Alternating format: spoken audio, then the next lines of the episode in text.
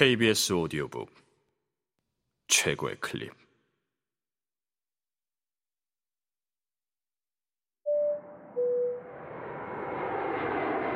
KBS 오디오북.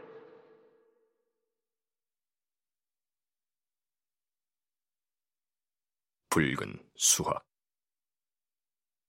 대실 해밋 지음 나는 조심스레 그녀를 따라갔다.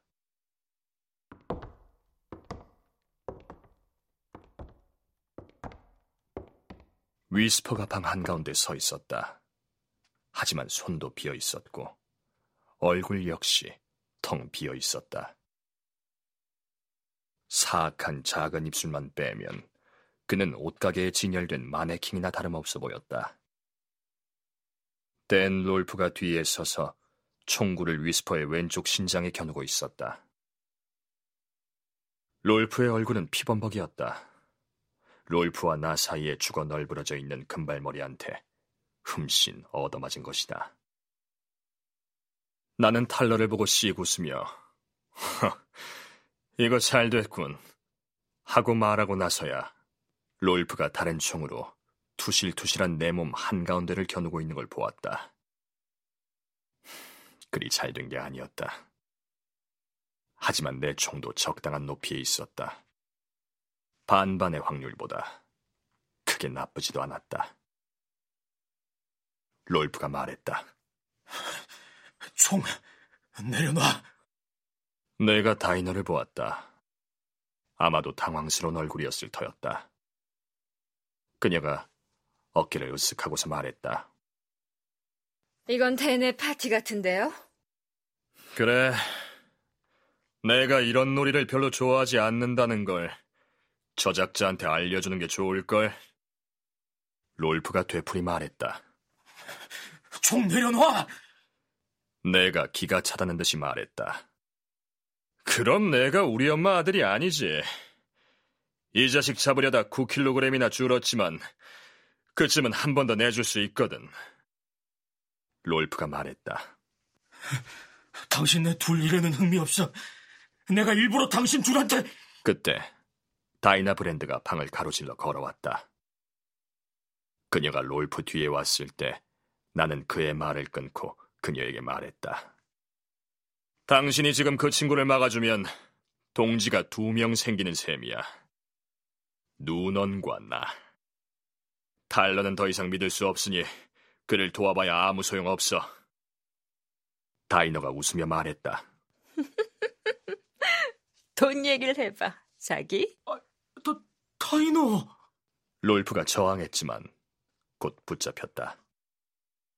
다이너는 그의 뒤에 있었고 그를 제어할 만큼 강했다. 그가 다이너를 쏠 것 같지도 않았고 그 밖에 어떤 방법으로도 다이너가 하려는 일을 막을 수 있을 것 같지 않았다. 100달러. 내가 값을 불렀다. 어머나. 당신한테서 정말로 현금 제안을 받을 줄은 꿈에도 생각 못했는데. 하지만 그걸론 부족해요. 200달러. 점점 대담해지시는군요. 하지만 아직 당신 목소리가 안 들려요. 잘 들어. 그거면 내가 롤프의 총을 쏴서 떨어뜨리지 않아도 될 만한 값어치는 되지만 그 이상은 아니야. 출발은 좋아요. 약해지지 마세요. 어쨌거나 한 번 더 불러봐요. 200달러 10센트. 그 이상은 못 줘. 이 덩치만큼 머저리. 나 안 할래요. 좋을 대로. 나는 찌푸린 얼굴로 달러에게 경고했다. 만약 무슨 일이 생기면 꼼짝 말고 가만히 있어. 다이너가 외쳤다. 잠깐! 진짜 무슨 짓이라도 벌이려는 거예요? 달러를 데리고 나가야겠어. 어떻게든. 200달러 10센트요? 그래. 다이너! 롤프가 내게 시선을 고정한 채 소리쳤다. 그러면 안 돼! 하지만 다이너는 깔깔 웃으며 롤프의 등 쪽으로 다가가 튼튼한 발로 그를 휘감아 뒤로 결박했다. 나는 오른팔로 탈러를 옆으로 밀친 뒤 그에게 총을 겨눈 채 롤프의 손을 쳐서 무기를 떨어뜨렸다. 다이너가 롤프를 놓아주었다. 롤프는 식당 문으로 두 걸음 걸어가서 힘겨운 듯 이건 아무 라고 중얼거리고는 바닥으로 무너져 내렸다. 다이너가 롤프에게 달려갔다. 나는 탈러를 홀문으로 거칠게 밀치면서 아직껏 정신을 잃고 있는 제리를 지나쳐 전화기가 있는 현관 계단 아래 벽감으로 갔다. 나는 누넌에게 전화해서 탈러를 잡았다고 말하며 장소를 일러주었다. 성모님, 부디 내가 갈 때까지 죽이지 마십시오. 나는 셰넌 호텔로 가서 숙박부에 가명을 적고 숙박비를 지불한 뒤 321호에 들어갔다. 한 시간이 지나서야 전화벨이 울렸다.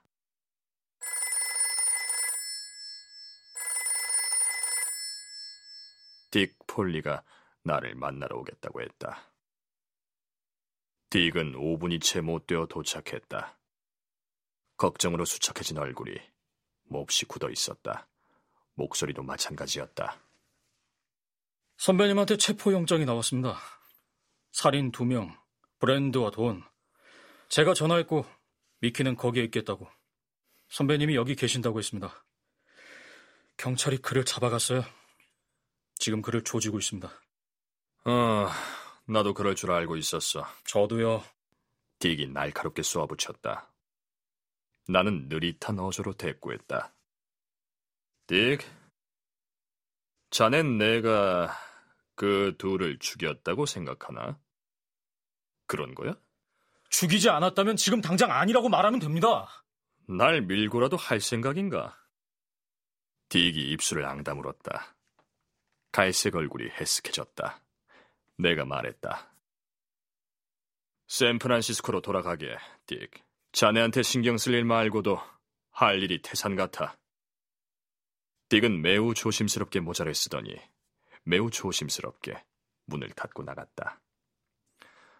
난 4시에 점심을 먹고 담배를 태우며 이브닝 헤럴드를 받아보았다.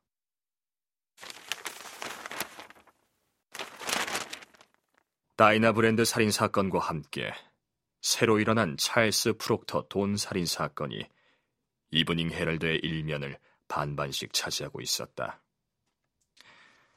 헬렌 엘버리가 연관된 것으로 나왔다. 기사 내용에 따르면 헬렌 엘버리는 로버트 엘버리의 여동생으로 오빠의 자백에도 불구하고 그가 살인자가 아니라 음모의 희생자라고 굳게 믿었다. 헬렌은 오빠를 변호하기 위해 찰스 프록터 돈을 고용했다. 10중 8구 찰스 프록터 돈이 먼저 헬렌을 찾아간 것이 분명했다. 로버트 엘버리는 돈뿐 아니라 어떤 변호사도 거부했지만 헬렌은 필시 돈의 부추김에 놀아나 소송을 포기하지 않았다. 다이나 브랜드의 집 건너편에 빈집이 나왔다는 사실을 알고 헬렌 엘버리는 그곳을 빌려 쌍안경을 가지고 잠복했다. 다이나와 그 지인들이 도널드 윌슨 살인 사건의 진범이라는 사실을 증명하겠다는 일념으로 나도 그 지인 중 하나로 보였던 모양이다. 이브닝 헤럴드는 나를 가리켜 샌프란시스코에서 온 사립 탐정으로 이 도시에 며칠 동안 머물면서 맥스 위스퍼 탈러를 비롯해 대니얼 롤프, 올리버 리노 스타키, 다이나 브랜드와 친밀하게 지낸 것으로 보인다. 보고했다. 바로 우리가 로버트 엘버리를 음모에 빠뜨린 범죄자들이었던 것이다. 이브닝 헤럴드에 따르면 다이나가 살해되던 날 밤 헬렌 엘버리는 창문으로 다이나의 집을 엿보다가 이후 다이나의 시신이 발견된 사정과 관련해 고려해 볼 때 지극히 중요한 사실을 목격했다. 헬렌은 살인 소식을 들은 직후에 그 사실을 찰스 프록터 돈에게 알렸다. 돈의 직원들에게 경찰이 물으니 돈은 그날 오후에 나와 밀담을 나눴다. 그러고는 직원들에게 내가 다음날, 그러니까 오늘 아침 10시에 그의 사무실에 다시 방문할 거라고 말했다. 오늘 아침에 나는 약속을 지키지 않았다. 10시 25분에 러틀리지 블록의 수위가 살해된 찰스 프록터 돈의 시신을 계단 뒤쪽에서 발견했다. 범인은 시신의 주머니에서 귀중한 서류를 훔쳐간 것으로 보인다. 수위가 시신을 발견한 순간 나는 헬렌 엘버리의 집에 강제로 들어가 그녀를 위협하고 있었다. 헬렌은 간신히 나를 내보내고는 서둘러 돈의 사무실로 갔지만 이미 경찰이 출동해 있어서 그들에게 그간의 이야기를 했다.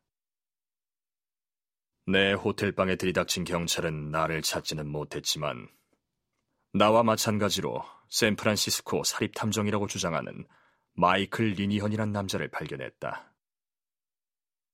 마이클 리니헌은 아직도 경찰에서 신문을 받고 있다. 위스퍼와 리노, 롤프, 그리고 나는 살인 혐의로 수배 중이다. 기사는 수사상의 중대한 진전이 있기를 기대한다며 끝이 났다. 이면에는 흥미로운 반칼럼짜리 기사가 있었다.